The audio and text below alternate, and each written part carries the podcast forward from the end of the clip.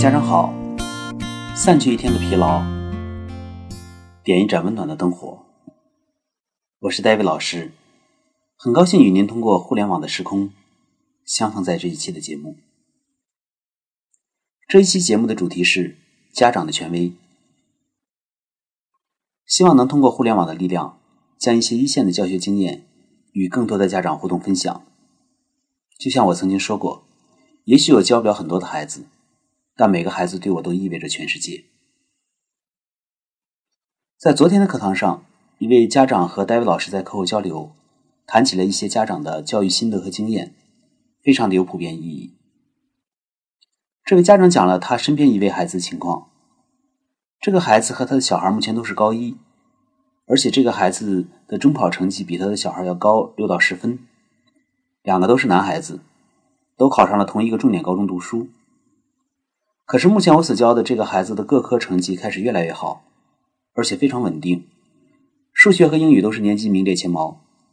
而另外那个原本中考更出色的孩子，现在成绩却步步下滑，甚至一落千丈，成绩只能排到年级的三四百名。因为是同一个单位的同事，那个孩子家长对我的这位家长感叹道：“你的孩子是越来越好，我的孩子是越来越差了。”为什么原本中考成绩更出色的孩子，经过几个月的高中学习之后，成绩却会一落千丈？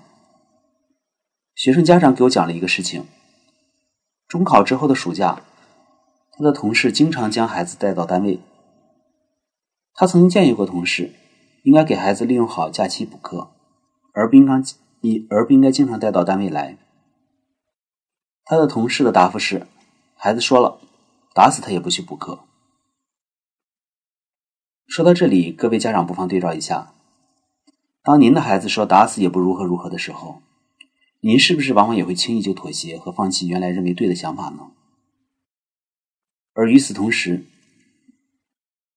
呃，我所教的这个学生呢，在暑期正在接受高考大纲强化课程的训练，并且只用了四十到六十天的时间，就已经完全掌握了高考大纲三零五零词的全部拼写。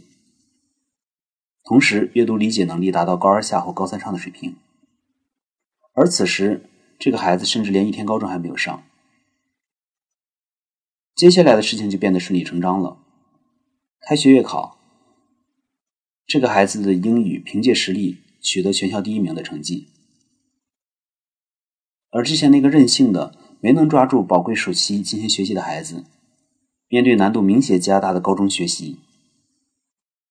措手不及，成绩一下子就被拉了下去，然后就是越甩越远，甚至是一步跟不上，开始步步跟不上。其实无论是中考还是高考，就像一辆不断飞奔向前的火车，到点就走，根本就不等任何人。这位学生家长感叹道：“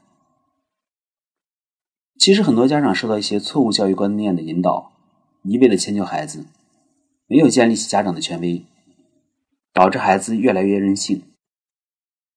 可是，孩子是未成年人，哪里能判断得清楚方向呢？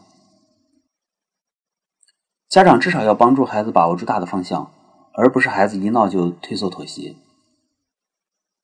我的这位家长被认为是位虎妈，但他对孩子教育和自身的责任其实有非常清醒的认识。他对戴维老师说：“我有自己的责任。”就是孩子在十八岁之前，要让他长直了成才，而不是东歪西扭，长得歪歪斜斜。家长作为孩子的第一监护人，绝不是给孩子吃好穿好和迁就孩子任性那样简单。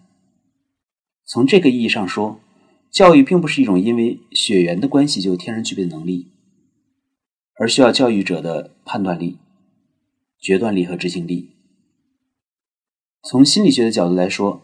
很多孩子身上存在的问题，家长身上都存在着相关的影射，比如说优柔寡断、拖延不决等等。